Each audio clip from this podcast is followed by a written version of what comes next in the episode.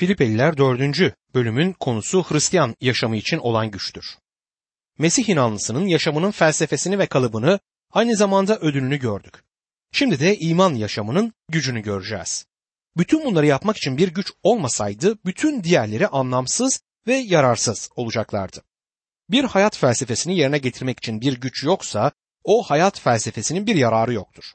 Bir kalıbı yaşamlarımıza uygulamak için verilen bir gücü yoksa o kalıbın da hiçbir yararı olmayacaktır. Eğer hedefe ulaşamazsak ödülün de bir anlamı kalmaz.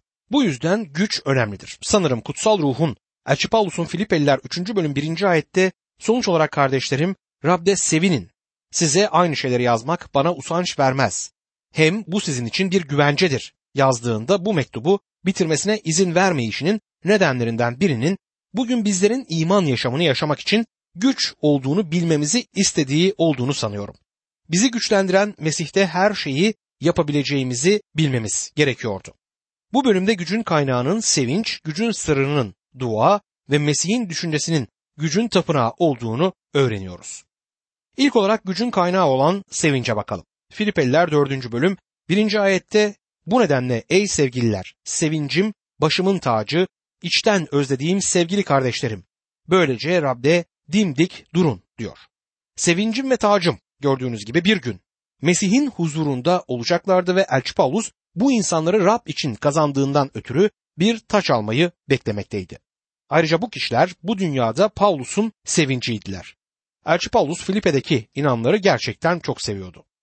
Sevgili kardeşlerim böylece Rab'de dimdik durun diyor ve Paulus'un Efes'te inanlara söylediği gibi.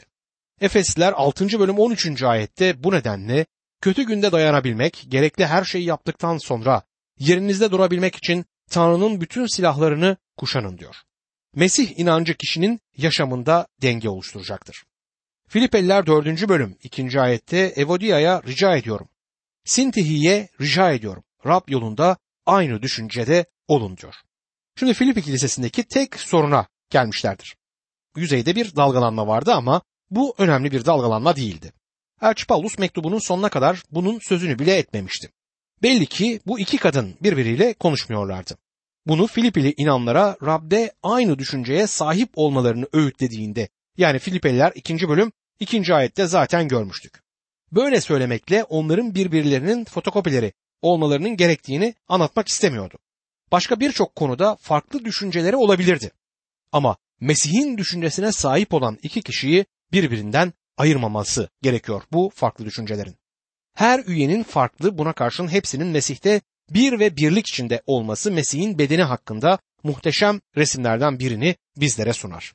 Filipeliler 4. bölüm 3. ayette evet gerçek yoldaşım sana da yalvarırım bu kadınlara yardım et çünkü onlar benimle Clement'le ve adları yaşam kitabında bulunan öbür emektaşlarımla birlikte müjdeyi yaymak için mücadele ettiler diyor. Bu iki kadının ilk kilisede önemli konumları olduğu açıktır. Ve o zamanlarda bir kadının önemli bir konumu olması sıra dışı bir durumdu. Ben kadınların vaiz olmalarının nedeninin kadınlara kilisede gerekli yerin verilmeyişi olduğunu düşünüyorum. Bir kadın görevli yani diyakon konumu kilisede var olsa da pek ciddiye alınmamaktadır. Ben bunun önemli bir görev olduğunu ve bu şekilde davranılması gerektiğine inanıyorum. Tanrı sözünü etüt ettikçe buna daha çok ikna oldum. Elçi Paulus çok açık bir biçimde bu kadınlar benimle müjdeyi yaymak için mücadele ettiler demiştir. Clement ile de burada Filipi'de daha önce tanışmadığımız bir inanlıyı görüyoruz. Diğer emektaşlarımla birlikte belli ki Filipe'de adları yaşam kitabında yazılı olan büyük bir inanlı kalabalığı vardı. Önemli olan buydu. İsimleri yaşam kitabında bu insanların yazılıydı. Filipeliler 4. bölüm 4. ayette Rab'de her zaman sevinin. Yine söylüyorum sevinin diyor. Bu Mesih inanlısı için bir buyruktur. Rab'de her zaman sevinin. Bu buyruk gününüz ister karanlık ister aydınlık, zor ya da kolay sorunlar ve ayartılmalarla dolu olsun, ister bulutlar üzerinde uçuyor olun, hep geçerlidir. Bizlere sevinmemiz buyurulmuştur. Birinci kere bunu tam olarak anımsamadıysak Paulus bir kez daha tekrar ediyor. Yine söylüyorum sevinin diyor. Sevinç kendi kendimize üretemeyeceğimiz bir durumdur. Sevinç kutsal ruhun bir ürünüdür. Bir Mesih inanlısının yaşamında sevinç yoksa güç de yoktur. Rabbin sevincini yaşamayan kişinin gücü yoktur. Nehemya Yarışilim'deki duvarı bina etmeyi bitirdiğinde su kapısında Ezra'nın sabahtan öğlene kadar kutsal yazıları halka okuduğu bir kürsü kurdular. Bu insanlar Babil'deki sürgünden dönmüştü. Çoğu Tanrı'nın sözünü hayatlarında duymamışlardı. Çok etkilendiler ve yas tutup ağlamaya başladılar. Bunun üzerine Nehemya bir dakika ağlamayın. Bu çok mutlu bir gün. Tanrı'nın size vermiş olduğu bereketleri, fiziksel bereketleri paylaşacaksınız ve Tanrı sizin bunların tadını çıkartmanızı istiyor dedi. Tanrı bizlere tadını çıkartabilmemiz için her şeyi bol bol vermiştir ve tadını çıkartmak sevinmek demektir. Kuvvetiniz budur. Gücünüz budur. Sevinç olmadan gücü olan bir Mesih inanlısı olamazsınız. Güç veren sevinçtir. Gücün kaynağı sevinçtir. Buna bir örnek vermek istiyorum çünkü bu dünyanın şu anda kullandığı bir noktadır. Hatta dışarıdaki dünya bunu iki yüzlü bir hale getirmiştir. Başarılı bir satış elemanı çok mutlu birisidir. Bir şey almak için bir dükkana gidip de bir ürün hakkında bir şey sorduğunuzda karşınızdaki satış elemanı omuzunuza kapanıp ağlamaz. Tabii ki ağlamayacaktır. Gülümsemeye ve onun ne kadar harika bir ürün olduğunu anlatmaya başlar. Elinde bir ürün satmaya çalışan birisi kapıdan kapıya gezip ürünü satmaya çalışırken ağlasaydı ne kadar iş yapardı size soruyorum. İnanın bana asla büyük bir başarıda bulunamayacaktı. Evimize bazen satıcılar geliyor. Bunların hiçbir şekilde üzgün biri olduğu söylenemez. Evlerinde sorunları var mıdır yok mudur bilmiyorum ama sevinçle parlayan bir görünümleri olduğu kesindir. Bir cumartesi günü evde yalnızken temizlik malzemeleri satan biri kapının zilini çaldı. Kapıyı açtığımda beni sevinçle selamladı. Efendim bugün sizi görmeyi ummuyordum dedi. Yüzümü buruşturarak karım markete gitti. Bir dahaki sefere geldiğinizde sizi görür dedim. Ama bu onun için yeterli değildi. Bunu nasıl yaptığını bilmiyorum ama 10 saniye içinde salondaydı ve ben elimde bir fırça tutuyordum. Artık ona çıkmasını emredemezdim. Elime bir şey vermişti. Bunun üzerine orada durup onun satış konuşmasını dinledim. Sözlerini bitirdiğinde bak ben bunlardan almam çünkü şimdilik ihtiyacım yok. Eşim senden bunları zaten almıştı. Başka gerekliyse o senden alacaktır. Bizde adresin ve telefon numaran var dedim. Bunun üzerine bana teşekkür edip ıslık çalarak evden ayrıldı. Görünüşünü görseydiniz elindeki her fırçayı aldığımı düşünürdünüz. Bu firmanın fırçaların satıcılarını eğiten bir adamla tanıştım ve ona bu olaydan söz ettim. Onlara böyle öğretildiğini bana söyledi. Sevinç gösterisi yapmak üzere eğitilmişlerdi. Bu fırçaların satıcısının mutlu biri olup olmadığını bilmiyorum ama bir tanrı çocuğunun yaşamında gerçek sevince, Rabbin sevincine sahip olması gerektiğini biliyorum. Dünya adına mutluluk dedikleri sevince sahip olmaya çalışmak için çok para harcamaktadır. Komedyenler birkaç komik fıkra anlattıklarından dolayı milyoner oluyorlar. İnsanlar onları duymak için büyük paralar harcıyor. Neden? Çünkü gülmeyi istiyorlar. Yaşamlarını yaşarken biraz mutluluk bulmaya çalışan pek çok insan var. Yüzü asık bir şekilde ve dünyaya olumsuz bir yaklaşım içinde olan bir tanrı çocuğu hayatında hiçbir zaman bu güce sahip olamayacaktır. Rab'de her zaman sevinin, yine söylüyorum sevinin diyor. Dünya sevince başka bir şekilde erişmeye çalışır. Bunun adına mutlu saat ya da tutum düzeltme saati diyorlar. Birkaç saatlerini içerek geçiriyorlar ve bunun yaşamın sorunlarını yeneceğini ve onlara biraz mutluluk vereceğini umuyorlar. Oraya giren insanları seyrettim ve içeri girdiklerinde hiçbiri mutlu görünmüyordu ve bir iki saat sonra dışarı çıktıklarında durumlarında hiçbir düzelme görmedim. Ama mutlu bir saat yaşamışlardır. Çok sayıda kişi hayatlarındaki yetersizlikleri böyle kapamaya çalışıyor. Kiliselerde tutum düzeltme saati diye bir şey var. Tutum düzeltme saati diye bir şeyin ne kadar iyi olacağını düşünmüşümdür. Örneğin işte bayan bilmem kim geliyor. Hafta içinde yeni birkaç dedikodu öğrenmiş ve gelip bunu kilisede yaymayı iple çekiyor. Onu güzel bir odaya çekip onunla bir fincan kahve içmek ve onu tatlı bir ruh haline ve Rabbe sevinme konumuna sokup artık dedikodu yaymasına son vermek harika olurdu. İşte gözetmen bilmem kim. Bir şey düşüncelerine uygun olmadığı için alevler soluyan bir ejderha gibi ortada dolaşıyor. Onu da o odaya alıp sakinleşmesini sağlamak ve gidip vaazın tadını çıkartmasını sağlamak harika olurdu. Kilisede bir tutum düzeltme saatine, bir mutlu saate ihtiyacımız var. Doğrusunu isterseniz bu konuda şeytan kazanmış durumda. İnsanları inanlar topluluğuna gitmenin zevkli bir şey olmadığına inandırmıştır ama ben bundan zevk alacaklarına inanıyorum. Bence inanlar topluluğu sevinçli bir yer ve güç alınan bir yer olmalıdır. Bazen dua toplantılarına güç saati adı verilir. Bu hoş bir şey ama gücün kaynağına gitmemiz gerekir ki bu da sevinçtir. Dua toplantılarımızda Tanrı'dan bir şey istemeden önce ondan bizlere yaşamlarımızda sevinç vermesini isteyelim. Genç bir vaizken yönettiğim yazın yapılan kutsal kitap çalışmalarında söylediğimiz bir şarkının sözleri şöyleydi. Moralimin bozulmasına asla izin vermeyeceğim. Şeytan moralimi bozup beni orada tutmak istiyor. Bu şarkının çok doğru bir teolojik mesajı vardır. Çünkü şeytan aynen bunu yapmayı ister. Sevincimizi çalmaya çalışır çünkü sevinç gücün kaynağıdır. Gücün sırrı duadır. Filipeliler 4. bölüm 5. ayet uysallığınız bütün insanlarca bilinsin. Rabbin gelişi yakındır der. Buna şöyle de diyebiliriz. Tatlı akıllılığınız herkes tarafından bilinsin. İmanımızda bağnaz kişiler değil, makul inanlar olmalıyız. Tabii ki derin inançlarımız olmalı ama bağnaz olmamalı ve her zaman aynı noktanın altını çizmemeliyiz.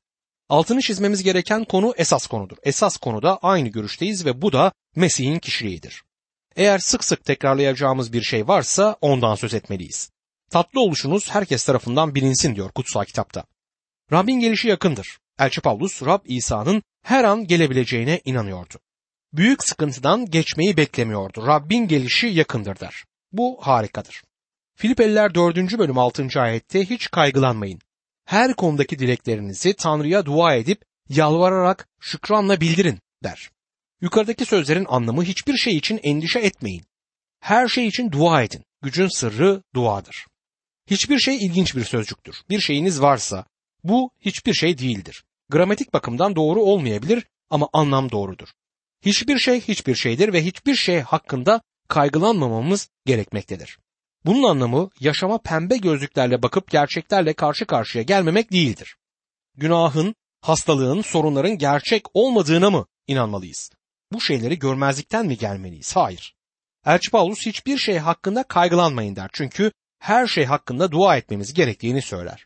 Hiçbir şey her şeyi dışarıda bırakan bir sözdür. Hiçbir şey hakkında endişe etmeyin. Bunun bazen karşı geldiğim bir buyruk olduğunu itiraf ediyorum. Çünkü ben bazen kaygılanıyorum. Ama hiçbir şey için kaygı duymamamız gerekmesinin sebebi her şey hakkında dua etmemiz gerektiğidir. Bunun anlamı Rab ile hayatımızdaki her şey hakkında konuşmamız gerektiğidir. Eğer bunu yaparsak hiçbir konuda kaygılanmayız. Birkaç yıl önce zengin dul bir bayanın Doktor Champel Morgan'a şu soruyu sorduğunu duydum. Doktor Morgan yaşamlarımızdaki küçük şeyler hakkında dua etmemiz gerektiğini düşünüyor musunuz? Doktor Morgan tipik İngiliz edasıyla bayan hayatınızda Tanrı için büyük olan bir şeyi söyleyebilir misiniz diye sordu. Büyük sorunlarımızı duada Tanrı'ya götürdüğümüzü söylediğimizde ne demek isteriz? Hayatımızdaki her şey onun için küçüktür ve bizim adına küçük dediğimiz şeyleri de duada kendisine götürmemizi ister. İnanlar olarak hiçbir şeyi dışarıda bırakmadan her şeyi duada Tanrı'ya götürmeliyiz. Arabamla birkaç saat sürecek bir yolculuğa çıktığımda İsa Mesih'i de benimle birlikte gitmeye davet ederim. Onunla konuşur ve ona benim hakkımda her şeyi size ya da başka kimseye anlatmayacağım şeyleri anlatırım. Ona her şeyi söylerim. Bence bunu yapmayı öğrenmeliyiz. Her şey hakkında dua etmeyi öğrenmeliyiz. Sizinle orta çağda yaşayan bir mistik olan Fenero'nun Elçi Paulus'un her şeyde dua edin dediğinde söyledikleriyle ilgili bir öğüdünü paylaşmak isterim. İnsanın yüreğindeki sevinçleri ve acıları çok sevdiği bir arkadaşına döktüğü gibi Tanrı'ya yüreğinizdeki her şeyi söyleyin. Sizi teselli edebilmesi için ona sıkıntılarınızı söyleyin. Onları dengeleyebilmesi için ona sevinçlerinizi anlatın. Onları arındırması için ona özlemlerinizden söz edin. Onları yenebilmenize yardım edebilmesi için ona hoşlanmadığınız şeyleri söyleyin. Sizi onlardan koruyabilmesi için ona ayartılmalarınızı söyleyin. Onları iyileştirebilmesi için ona yüreğinizin yaralarını gösterin. İyiliğe karşı ilgisizliğinizi, kötülük konusundaki çarpık zevklerinizi, dengesizliğinizi açıkça ortaya koyun. Kendinize olan sevginizin başkalarına karşı adaletsiz davranmanıza neden olduğunu, kibirinizin içtenlikten uzak olmaya ayarttığını, gururun sizi başkalarından olduğu gibi kendinizden de sakladığını anlatın. Bir şekilde bütün zayıflıklarımızı, ihtiyaçlarımızı, sıkıntılarımızı ona dökerseniz söyleyecek bir şey bulmakta sıkıntı çekmezsiniz. Konu hiçbir zaman son bulmaz. Sürekli olarak yenilenecektir. Birbirinden gizli bir şeyi olmayan kişiler konuşacak konu bulmakta sıkıntı çekmezler. Sözlerini tartmazlar çünkü saklayacak bir şeyleri yoktur. Söyleyecek bir şey de aramazlar bu insanlar. Yüreklerinin doluluğundan konuşacaklardır. Endişelerinden, düşüncelerinden bahsedeceklerdir. Tanrı ile böylesine yakın ve açık bir ilişkiye girenlere ne mutlu. Belki yüklerimi duada Rabbe götürdüğüme tanıklık etmeye istekli olmanın kulağa çok dindarca geldiğini düşünebilirsiniz. Her şeyi onun önüne serdikten ve dua etmeyi bitirdikten sonra hepsini yeniden toparlayıp sorunları yeniden kendi omuzlarıma aldığımı ve yeniden yüklerimle yola koyulduğumu itiraf etmeliyim. Benim sorunum bu. Rab hiçbir şey hakkında kaygılanmamamız, her şey hakkında dua edebilmemiz için kendisine güvenmemizi istemektedir. Size ağaçlardaki bir kuş ya da bal toplayan arılar kadar özgür olduğumu söyleyebilmeyi isterdim. Tanrı bizlerin işte böyle olmasını ister. Bahçemizde bir bülbül var. Meyveleri yiyor ama geceleyin benim için söylediği şarkılardan dolayı ona bir şeyler ödemenin doğru olduğunu düşünüyorum. Aslında o benim için söylemiyor.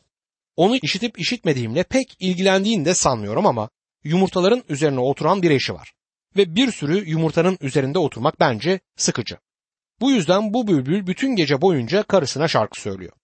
Geçen gece saat 2 sıralarında uyandım ve o kadar güzel bir şekilde şarkı söylüyordu ki ne kadar güzel diye düşündüm. Evimin önündeki balkonda otururken bu bülbülü dinledim. Bana hakir görür bir şekilde baktı ve kayısı ağacıma uçup kayısıları yemeye başladı. Benden izin istemedi. O özgür. Yiyecek bir şeyler bulmak onu endişelendirmiyor. O kayısıların kendisi için orada olduğunu biliyor. İşte kardeşim bizler Tanrı'ya gerçekten böyle güvenmeliyiz. Hiçbir şey hakkında kaygılanmayın ve her şey hakkında dua edin. Her konuda dua ve dilekte şükran dolu bir yürekle isteklerinizi Tanrı'ya bildirin. Elçi Paulus hiçbir zaman duanın karanlıkta bir atlayış olmasına izin vermez. Bir temelin üzerinde durmaktadır. Romalılar 10. bölüm 17. ayette demek ki iman haberi duymakla, duymak da Mesih'le ilgili sözün yayılmasıyla olur diyor. Dua imanın üzerinde, iman da Tanrı sözünün üzerinde durur. Şimdi Tanrı'nın önüne bir dilekle çıktığınızda ona teşekkür edin der. Hemen oracıkta ona teşekkür etmelisiniz. Bu ayeti duanıza yanıt aldığınızda Rabbe dönüp ona teşekkür etmeniz gerektiği şeklinde yorumlayan bazı yorumcuları biliyorum. Ama Paulus böyle demiyor. Paulus düşüncelerini yeryüzünde var olmuş olan en çok yönlü dilde Grekçe'de dile getirme becerisine sahipti ve söylemek istediklerini söyleyebilecek kapasitede olduğu da kesindir. Tanrı'ya dua edip dileğinizi söylediğinizde sizi işittiği ve duanıza yanıt verdiği için hemen oracıkta ona teşekkür etmeniz gerektiğini söylemektedir. Belki şimdi siz ama belki Tanrı duamı yanıtlamayacak. Yanıtlanmayan birçok dua ettim diye düşünüyor olabilirsiniz. İmanlı kardeşim yanıtlanmamış dualarınız olduğuna inanmıyorum. Ve dualarınızı işitmeyen ve onları yanıtlamayan bir göksel babanız olduğunu söylediğinizden ötürü kendinizden utanmalısınız. Belirli bir şey için dua edip onu elde etmemiş olabilirsiniz ama duanıza yanıt almışsınızdır. Bunu bir örnekte açıklayayım. Benim babam bir imanlı değildi. Ama çok iyi bir babaydı. Bir dükkanı vardı. Küçükken oraya gidip biraz para isterdim. Bana birkaç lira verirdi. Bir keresinde ondan bir bisiklet istedim. Ne yaptı biliyor musunuz? Hayır dedi. Onun bana hayır dediği örnek sadece bu değildi. Defalarca hayır dediği dönemler oldu. Aslında babamın hayırları evetlerinden daha kesindi. Hayır dediğinde konu kapanmış olurdu. O zaman böyle düşünmediğim halde şimdi isteklerimin çoğuna hayır demesinin bilgece olduğunu da öğrendim. Ama her istediğim şeye yanıt verdiği kesindi. Bazen evet, bazen de bu yanıt hayırdı. Tanrı'nın birçok şımarık çocuğu var. Onlara hayır dediğinde somurtup yanıtlanmamış dualarım var diyorlar. Yanıtlanmamış dua yoktur. Tanrı dualarınızı her zaman işitir ve yanıtlar.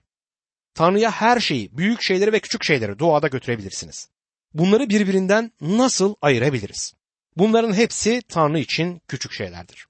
Size başka bir örnek daha vereyim. Büyük bir kanal inşa edilirken 2-3 başarısız denemeden sonra başarılı proje uygulanmaya başladığında işi hemen bitirmek istediler ve çalışanlara hiç tatil verilmedi. Bunun zorluğunu yumuşatmak için çalışanların aileleri kendilerinin yanına gönderildi.